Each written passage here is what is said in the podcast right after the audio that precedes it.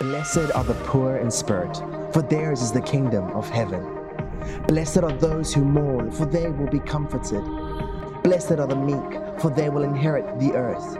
Blessed are those who hunger and thirst for righteousness, for they will be filled.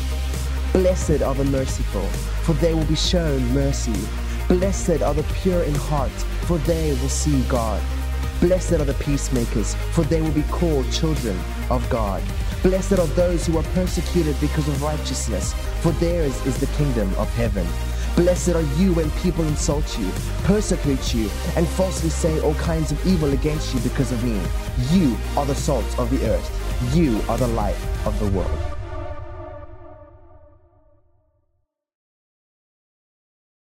Well, good morning from my side, and welcome to everyone that has maybe joined us since we started off with the lounge a little bit earlier. Uh, we are doing things a little bit differently again today, uh, and that is because pretty much everybody is behind the screen. So I'm grateful that we have at least a handful of people that are helping make this happen today. So I'm not completely just speaking to uh, a camera only, but we are starting a brand new series today on the Sermon on the Mount. And our prayer, our hope is that there is something about Jesus' manifesto that we catch. This is arguably the most powerful, the most important, the most life giving sermon ever shared. Uh, this is quite literally Jesus' explanation, his, his best effort at trying to uh, explain to his followers what following him might look like, what effect that might actually have on our hearts, what effect that might have on our hands. Um, it is counter-cultural. It is upside down. There are times where it doesn't make sense. If you read the whole sermon, which by the way is in Matthew chapter 5 and 6 and 7, so if you read those three chapters, um, if there's nothing in there that challenges you, if there's nothing in there that messes with your head, if there's nothing in there that causes you to, to kind of like want to study further or ponder or, or maybe even push back and, and justify, you know, a difference, a difference of opinion, then I would argue that maybe we're not reading it sincerely and properly and accurately because I don't know about you, but there's stuff in there that messes with my head. Things like turning the other cheek when someone slaps you, or if you're being oppressed and abused, uh, the, the attitude that God actually wants us to have. Where, uh, I mean, we'll get into this at a later stage, so don't anybody go and cut off limbs, but there's one part where it says that if your eye causes you to sin, gouge it out. Again, I want to be clear. We're not encouraging anyone to go blind themselves, but, but where we want to understand some of the heart behind what it is that Jesus has expressed as what it means, like, like what it will look like. And so today, I think more than anything else, I want to try and help us get a, a picture almost as though we're looking up to a mirror. So I don't want you to be overwhelmed by the standard that I think Jesus is being set. In fact, in fact, the the the the reality that we might find it overwhelming should be the very thing that drives us to our dependency on God. So, the stuff that might discourage us, the stuff that might make us feel, flip, how am I ever going to be that or do that or, or change that or, or be that kind of person who always responds with grace and love and mercy? That is exactly what should make us aware of our need for God. Because the reality is, you can just be a good person by yourself. Now, first of all, we have to figure out what our definitions of good is. If you think that you can be a good person by yourself or good enough by yourself without needing God's supernatural help, well, then frankly, we don't need God. But then we've created our own religion. We've created our own way towards ultimate fulfillment and eternal life. This is Jesus' manifesto. This is his description of what his followers would look like, what their hearts would be, what their minds would be. And I honestly do believe that there's a part of that that should actually mess with our heads. The bottom line, though, is that it should be different. Not different in an ugly way, like it really shouldn't be different in an ugly way. But, but it can be different in a way that's not ugly, and yet people may not agree with you. And we'll get into that in a few moments. The reality is that you can do everything right. You can love people. You can love God. You can try and serve others. You can be kind and generous and patient and meek and and yet people can still turn against you and persecute you. And that's okay because there, there have to be some things that are different. If, if someone who is who holds Satan and Jesus up in equal terms is no different to me, well, then I have to ask myself whether or not I'm following one or the other. So, so there shouldn't be this indifference. There should be a difference, but that difference should be life giving. In fact, in this first chapter, chapter 5 of the book of Matthew, uh, we'll look at this next week from verse 13 onwards. Jesus actually talks about how that difference should be salt. In other words, it, it adds seasoning, it, it adds flavor, and it should be light. So it should be salt and it should be light. In fact, he goes on to say that if the salt loses saltiness, like what's it worth? And that's a bit of a rhetorical question because he's saying it's like if we're not salty, well, then you've got to ask yourself whether or not we're actually following Jesus. I'm not talking about when you sweat a lot and you taste salty. I'm talking about in terms of our, our character. But you'll be amazed at how much people have debated over and argued over and, and, and disagreed and differed over certain parts of the Sermon on the Mount. And again, you'll understand why as we get into it in the weeks ahead. But I cannot emphasize this strongly enough. Our goal is not just to study it, our goal is not just to be challenged or inspired or encouraged. The goal has to be for us to actually obey.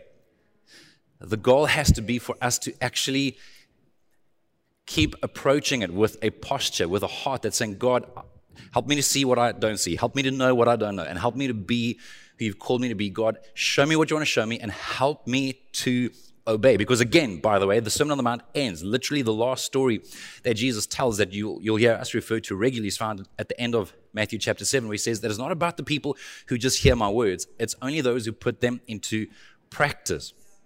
Their house is like a house that's built on a rock and it will withstand the storm. So it's not about hearing it, it's not just about knowing more, and it's not about being able to win an argument. Um, in fact, there may even be parts of the Sermon on the Mount where, where maybe our interpretations even differ slightly.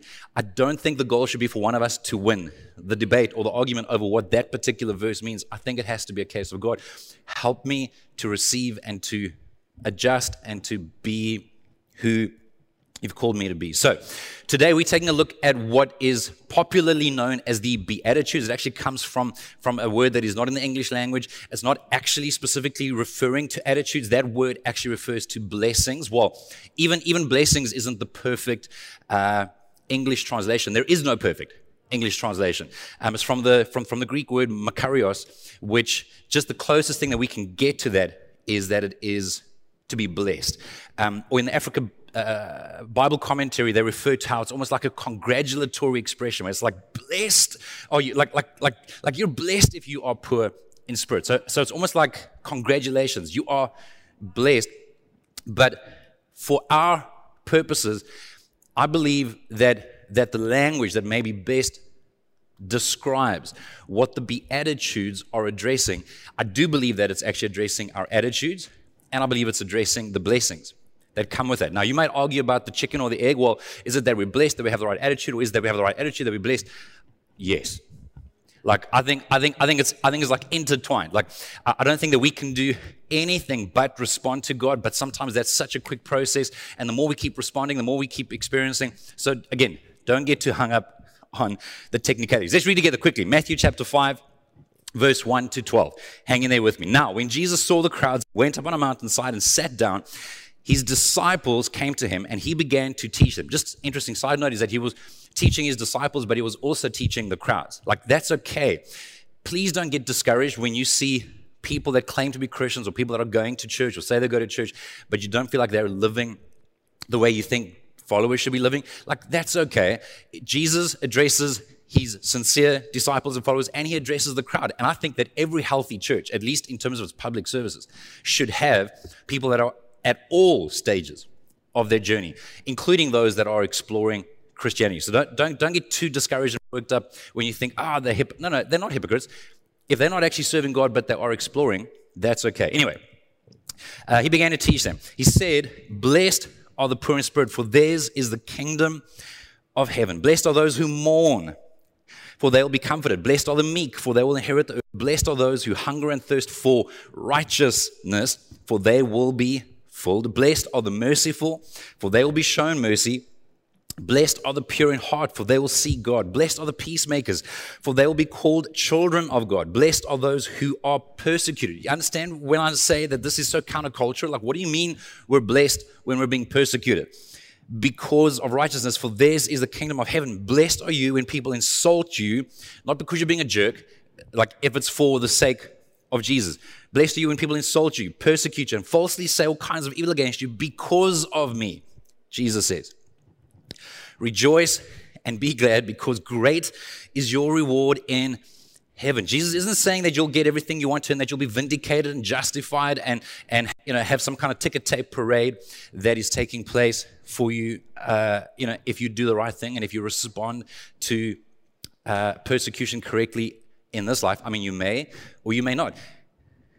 But in heaven, so in eternity, you will get your reward. That is, that is such a radically different perspective. Again, just think about just that part alone. The fact that we are living for eternity and not living with a temporal now mentality. Because if it's only about now, well, then obviously we're going to live very differently. Then we're going to try and suck the, the marrow out of life. We're going to try and get, get, get the most pleasure and the most joy, which is what hedonism refers to. And then we become narcissistic, where we're just living for, for our own uh, adventure and, and, and my own agenda and to get what I, no, no. Guys, when we are following Jesus and not asking him to follow us, you see, the world, the world wants, wants things to bless us and help me achieve my agenda, my goals. No, no, but this is, again, it's countercultural. It's the upside down kingdom. When we're following Jesus, we're saying that actually my agenda goes out the window. God, what's your agenda? And help me to live with that in mind and help me to live with an eternal perspective. When we're, when we're viewing things, when we're viewing suffering through an eternal perspective, when we are viewing persecution through an eternal perspective, when we are uh, experiencing or, or, or viewing delayed gratification or responding with meekness instead of being able to vindicate and justify ourselves through an eternal lens, it just it just changes everything. In fact, even right now, I would encourage you. Maybe there's a challenge that you're facing, maybe there's an obstacle, maybe there's something that, that you're struggling with. Can I encourage you, even just before we move on, just to actually ask God to help you to view it through an eternal lens? Maybe you're going through an incredibly challenging season in a relationship and you care, like you love this person or these people, and, and it's just so draining and so frustrating. But when we look at it through an eternal lens, and if we are secure in God, so in other words, if we're not needing to be successful, no, no, God, we're just wanting to be obedient, but we're viewing it through an eternal lens, it's amazing how much we're able to persevere. So these, these attitudes and blessings, there are eight of them. In summary, it refers to the poor in spirit, those who mourn, to the meek, the, those who hunger and thirst for righteousness, to the merciful, the pure in heart, the peacemakers, and the persecuted. Jesus knew that one day would be translated into English and that I like alliteration. So the last three have P's and that works really, really well. But then he also talks about the privileges of the followers of Jesus, and that is that they will inherit the kingdom of heaven. They will be comforted. They will inherit the earth. They'll be full. They will receive mercy. They will see God. They'll be called children of God. And again, it's interesting that, by the way, the, the blessing that is described for the first beatitude and the last beatitude are both that they will inherit the kingdom of heaven. So let's take a look at them in part. Guys, if I tell you that I've spent a lot of time studying and trying to trying to get my head around this stuff, it is an understatement. I think I've been reading the better part of 15, 16 different commentaries and scholars trying to make sure that I'm getting my head around each of these correctly. And it's impossible to relay it in detail. This isn't a Bible study. I want to just kind of like just create a bit of an itch, maybe, that you actually go and research a bit more yourself. But more than that is for us to actually reflect on our hearts. So let me take a look at these eight very, very quickly. Number one is the poor in spirit. Matthew 5, verse 3 says, Blessed are the poor in spirit, for theirs is the kingdom of heaven. Just so you know, there is some debate among scholars whether it's the materially poor or whether it is those who are poor in spirit, as in the humble. They, rec- they recognize their moral bankruptcy. And there, there, are reasons why there's a debate, and I understand it. Luke, uh, in his account, his gospel account, actually references four of the Beatitudes that are mentioned in these eight. And one of them is the poor, excepting he just says the poor, uh, not the poor in spirit. And so this is one of the, the areas that's maybe debated the, the most, although I've got to say that probably, I think, excepting for one or two of those 15 or 16 scholars, everyone leans heavily towards arguing why it's referring to the poor in spirit. And to me, that is more consistent with what the rest of the New Testament describes in terms of who it is that will inherit the, the kingdom. It's not just those who are materially poor, although I do think that there's a good chance that people that are materially poor tend to be they tend to be a bit more inclined towards being poor in spirit because they recognize their helplessness and recognize their need.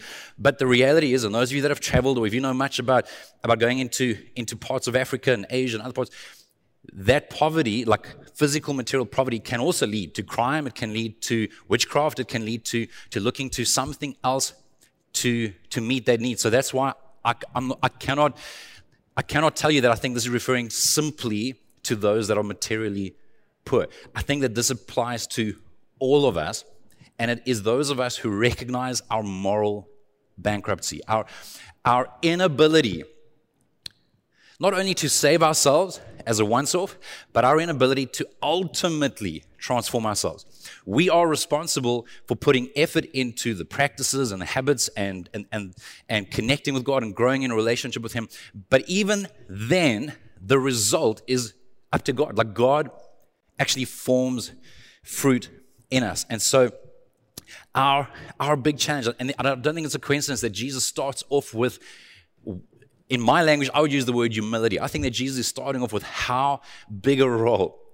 Um, in terms of our attitude, there is a need for humility. Some of you are familiar with that passage where it says that God gives grace to the humble and he opposes the proud. But even uh, the well known passage in Ephesians 2, verse 9 says salvation is not a reward for the good things we've done. So none of us can boast about it. Or Romans 5 8 says that God showed his great love for us by sending Christ to die for us while we were still sinners. So, so when we were not able to do anything, some of you know my story about getting stuck in Suicide Gorge with my younger brother and Ivan Donson and another guy, and how my younger brother was, you know, hypothermic and the sun was going down, and we, we were very mindful that if help didn't come before the sun went down completely, we were going to be stuck overnight, and I couldn't see how he was going to survive the evening. And then we kind of heard the sound of this chopper coming over the ridge. It was cold, we were wet. It's a whole long story. But nothing has ever illustrated for me more powerfully how helpless we are to save ourselves in the spiritual sense as what I realized that day, where there was, we, there was no way for us to carry him out. It would have taken us hours, and, and he couldn't move from, he couldn't move one meter from where he was to where he, he was in so much pain. He, so, so for me, there was this incredible, it was this incredibly humbling experience to, to see this help arrive that we could do nothing to generate. And, and even as we were like flying out of this area, I, I can't explain the level of gratitude that I had towards the and these are these were volunteers. I think one of the three or four people on the on the helicopter were actually paid. The rest were volunteers. So so you felt the sense of like, geez, I wish I could repay you somehow. Like you you know you feel grateful. In other words, I think that the appropriate response is not guilt, it's gratitude. Next time you're tempted or someone like almost tries to use what Jesus has done for you to make you feel guilty, just push back a little bit and, and try and get to the essence of what they're getting at because it's not about feeling guilty and guilt doesn't change us, but gratitude changes us. And I think that the humble are grateful for what. So we recognize our need for God and we recognize what he's done for us. Blessed are the poor in spirit, for theirs is the kingdom of heaven. Number two, mourning. Blessed are those who mourn, for they will be comforted. Now, I've got to tell you that for the most part, I've made reference to this passage in at funerals and, and when people are struggling, and I don't think that that's incorrect because I think that there are plenty of other scriptures that suggest that God cares about the brokenhearted and cares about those who are grieving and mourning. But again, most of the scholars that I've read lean heavily towards describing that this is actually a grief that we feel over sin.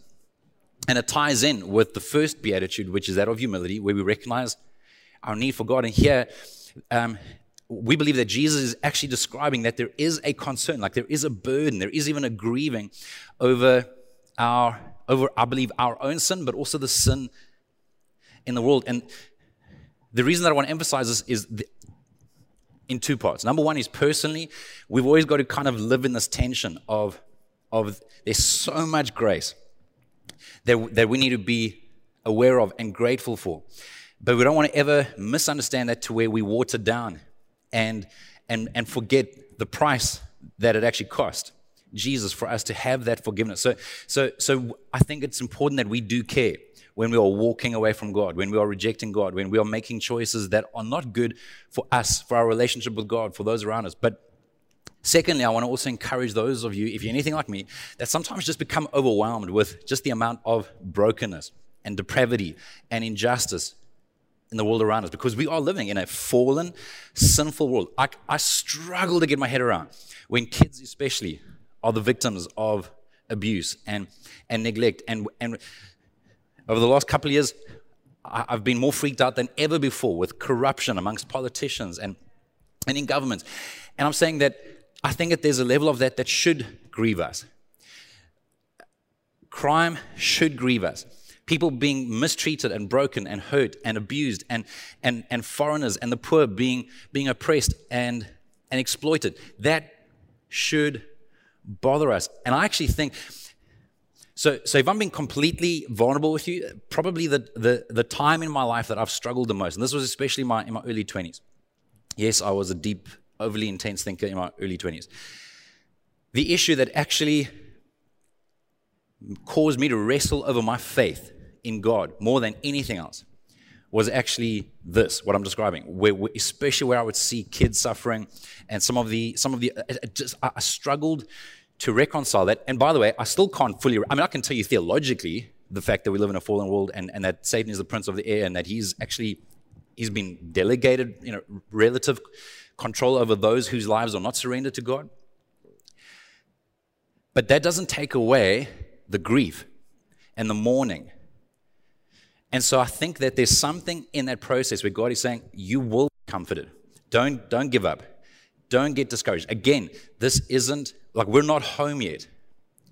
Don't expect it all to make sense. Don't like we shouldn't be numb to that stuff. So so don't be don't be put off when you are feeling the pain of living in a sinful, broken world and where you're seeing hurt people, hurt people. I, I hope that's making sense. Um, in Revelations 21, verse 3 to 4, it says, I heard a loud shout from the throne saying, Look, God's home is now among his people. So, so a lot of these Beatitudes, by the way, is referring to, to what we call, uh, it's, um, yeah, it's kind of like in an ecclesiastical sense, where, where, where it is, actually, I don't even think that's the right word, but where we are referring to the end times or to the other side of eternity. And that's what this passage in Revelation is referring to. Look, God's home is now among his people. He will live with them, and they will be his people. That's a big deal, by the way. God Himself will be with them. In other words, if you don't want God, you won't want heaven. Okay? You want God, God will be the, the, the, main, the main reason that there's so much joy and peace. And anyway, and then verse 21, he goes on to say, I will wipe every tear from their eyes. So, so he, he's not promising that there'll be no mourning right now, but one day he will wipe every tear from their eyes. And there will be no more death or sorrow or crying or pain all these things are gone forever. So I just want to encourage you if you if you have been mourning some of the dysfunction in your life, some of the hurts, some of the stuff that, that has worked out, or where you I think maybe more than anything else, I think where you seeing where you see a child or a grandchild or a niece or a nephew or, or someone that you care about suffering and there's nothing that you can do about it. I don't have trite words for you. I just want to encourage you that one day one day, every tear will be wiped from your eyes. There will be no more death, no more sorrow, or crying, or pain. These things will be gone forever. Followers of Jesus who are living in an upside down kingdom, a countercultural kingdom, realize that this isn't home and that one day it is all going to be different. Number three refers to meekness. Matthew 5, verse 5 says, Blessed are the meek, for they will inherit the earth. Now, if you're going to read this objectively and rationally, you're going to think that is completely crazy because it's the arrogant, it's the powerful, it's those who are most educated, it's the privileged, it's those who can, who seem to be able to, to, to do whatever they want to with, with, with, with impunity and just get away with stuff that seem to inherit the earth. And on a superficial level, you'd be right. but again, this is speaking, I believe, of the one day. And one day there's going to be a new heaven and a new earth. And those who are going to rule the earth are not going to be, I'm not going to use names, but they're not going to be some of the people that might come to your mind when you think of the, the brutal, abusive, bullying politicians and CEOs. It's going to be the meek. And the meek, as I'm sure many of you have heard, are not the weak, but rather it is those who are self controlled. It's especially power under control. Jesus was meek. Jesus was so far from weak. Jesus was meek. Again, I want to remind you that no one was able to take his life. He gave his life up. He could have called 10,000 angels to come down in a moment and remove him from the cross. No, no. That was the epitome of meekness. He had, he had all power. Guys, think about how crazy that is that he could have gotten off the cross at any moment. He could have gotten off the plan at any stage. He continued to submit himself to this injustice, to this unfairness, because he cared about something greater, and that's you and me. And so I want to encourage you sometimes being right is not enough. And sometimes being meek is correct. Where, where even though you know that, or you're convinced at least, that you're right and this is wrong, that you don't use your power and your strength to oppress and abuse and exploit others, but where you actually use it to serve others. If you're a Christian and you're a leader or you're someone that has wealth or any type of even even social capital, if you have influence, if you're able to do anything, if you're if you're just in a group of friends at school and you kind of know in the back of your mind that people kind of, you know, go with like you have influence. They, you know, your your opinion matters a little bit more. Can I encourage you to use that well and use it wisely? Blessed are the meek. Number four refers to those who hunger and thirst for righteousness. Now, many of us hunger and thirst for other stuff, and unfortunately, our appetites tend to overpromise and underdeliver. But there is an appetite that will never overpromise and underdeliver. If we will feed this appetite for God, for what matters, in fact, some, some people argue that righteousness and justice. Righteousness refers to our relationship with God, justice refers to our relationship with people. If we will hunger for right relationship with God and for right relationship with people, I'm just telling you, regardless of what else is going on, I believe that there's a level of contentment and fulfillment that we will experience. Um, has been argued, and I agree with this, this makes sense to me, that there are three types of righteousness or three levels of righteousness. One is legal righteousness, that's referring to our to our relationship with God, this justification. So, so Jesus has made us right with God, full stop. Nothing you can add to it. So it's almost like a legal spiritual righteousness. Then there's a moral righteousness, which is right living. And again, I just want to encourage you that the more we love God and the more we allow Him to love us, the more we will want to live in a way that pleases Him. It's not going to be a legalistic, guilt, condemnation driven thing. It's going to be, no, no, I, wa- I want to live the way that God wants me to live. So there's a legal, spiritual righteousness, there's a moral righteousness, and then there is a social righteousness. And that is where we care about justice in the world, freedom from oppression and exploitation. We should care Christians should care. Followers of Jesus should care about the needs that are around us, the inequalities that are around us, the fact that South Africa is still to this day one of, one of the countries in the world that has the greatest uh, wealth gap. There are, there are incredible needs. We should care. We should care. That's not the way to salvation, but because we're saved, how do we not have compassion, which leads us to number five, which is the merciful. Matthew 5 7 says, Blessed are the merciful, for they will be shown mercy. And again, you might think, okay, chicken, egg, like is it because I receive mercy first that I show mercy? Is because as I show mercy, I'll receive mercy? Again, I've got to say yes for the most part, but I would also argue that everything starts with God. And I would say that it's only to the extent that we receive mercy.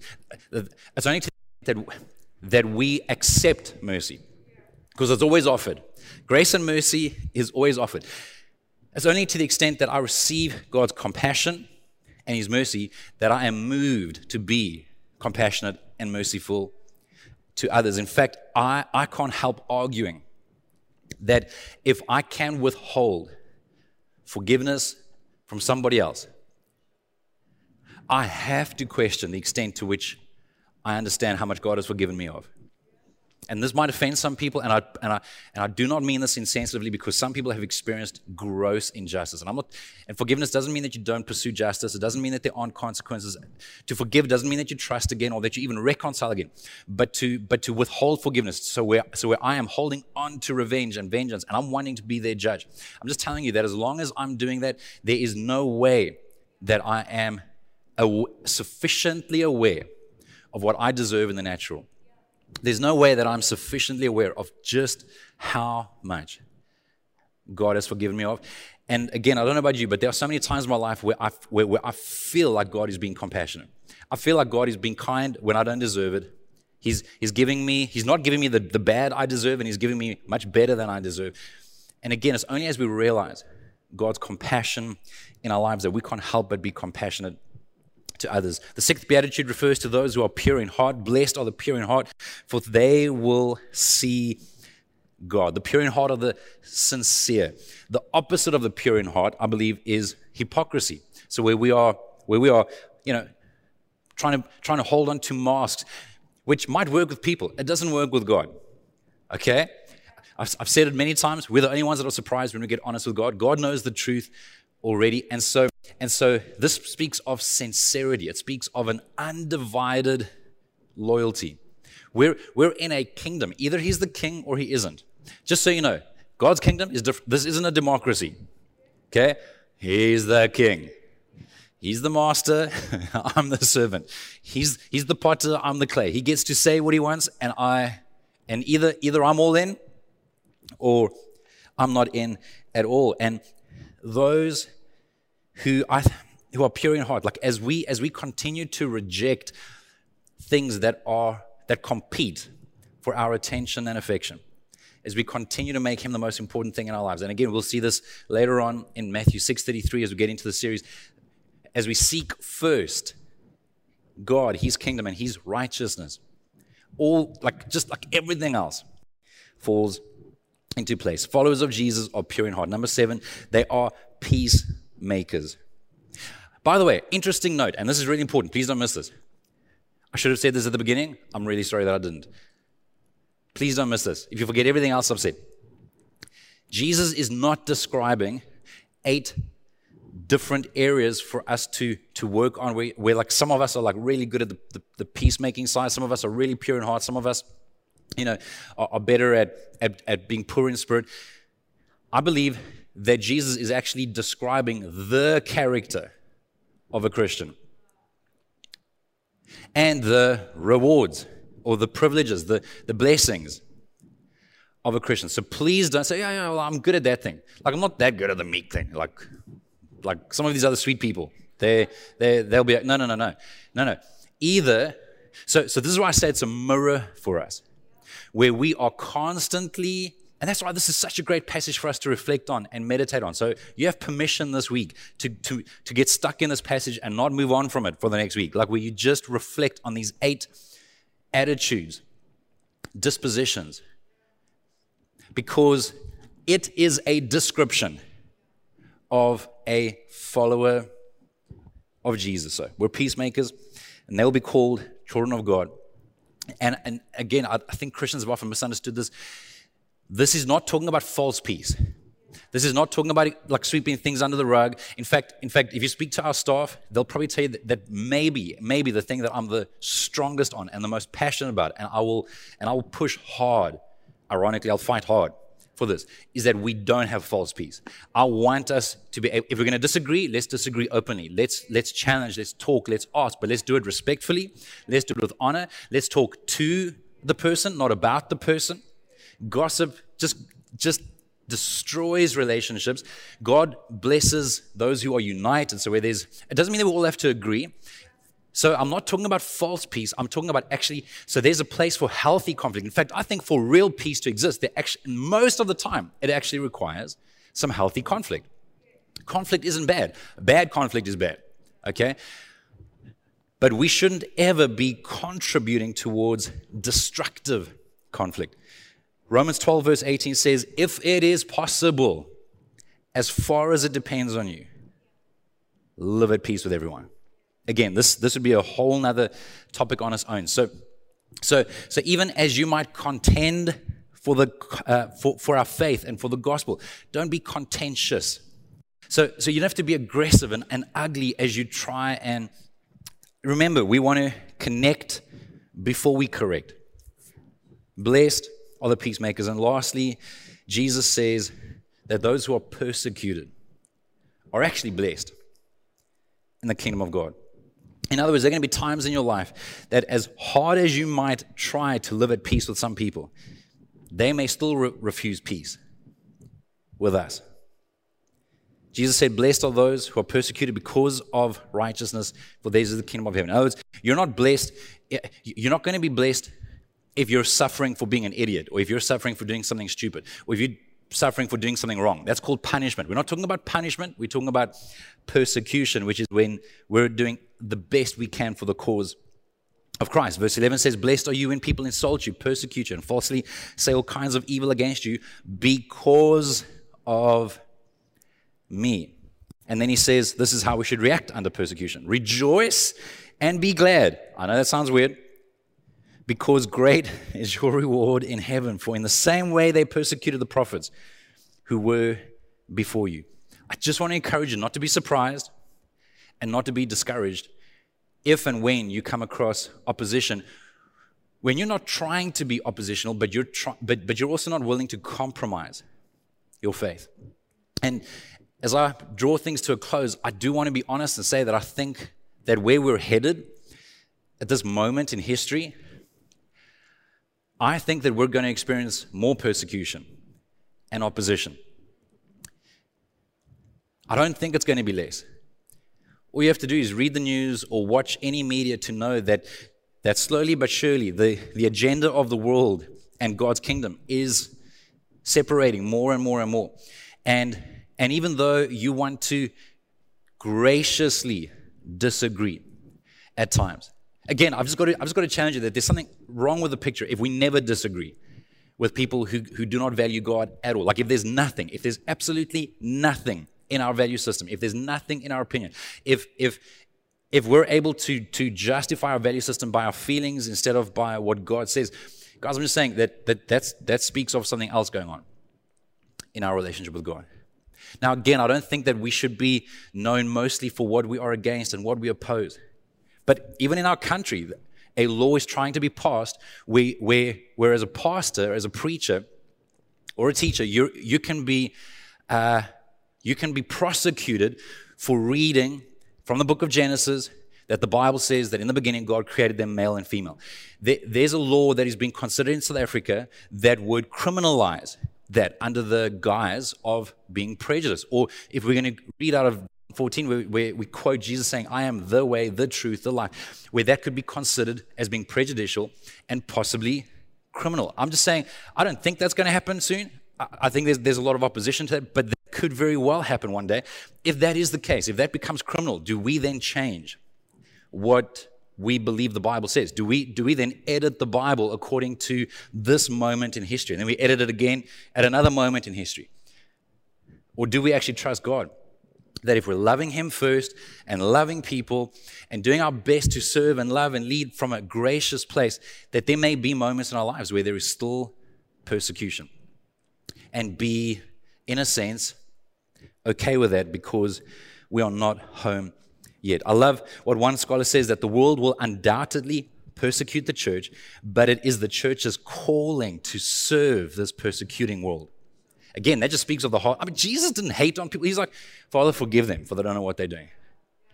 He was gracious to the people that were literally crucifying him.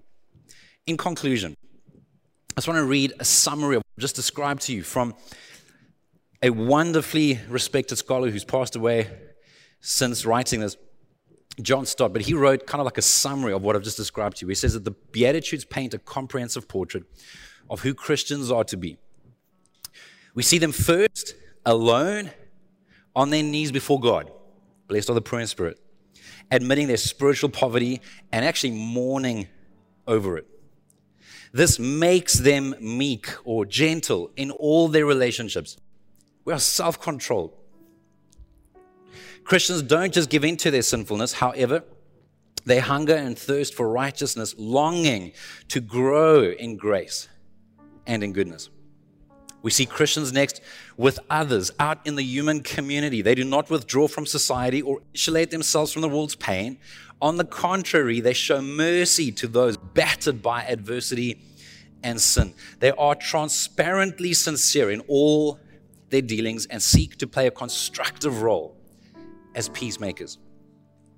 Yet, sometimes they are not thanked for their efforts, but instead are opposed, slandered, and insulted on account of the righteousness for which they stand and the Christ with whom they are identified. Such are the men and women who are blessed. That is, who have the approval of God and finds genuine fulfillment as human beings.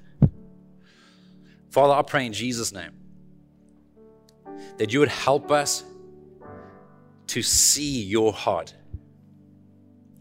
Help us to see, Lord, that, that regardless of how at times countercultural this might feel, this is actually the right way around. This isn't upside down. The world has made everything upside down. You're trying to make things right way around again. Will you say that those who are lost will be first, that those who are weak will be made strong, that those who are meek will actually inherit the earth? God, there's something so attractive, so different, so compelling about your kingdom. Lord, we live in the world, but we're not meant to be a part of the world. We're meant to be in it, but yet somehow separated. And God, I pray that through this series, you would help us not to see another list of regulations and legalisms and things to feel bad and, and shamed about, but, but God, that we would that we would be, be drawn into the attractive real life. So often, God, I think we think that the life, that the world around us is what is real life, but actually it's it's the life that we're living for you, where we are, at work, at school, at home. God, help us to recognize and to respond faithfully to the manifesto of the kingdom of God. Help us to be your followers. Help us to grow in our relationship with you and help us to ultimately, ultimately please an audience of one as we seek to please the King. In Jesus' name I pray. Amen.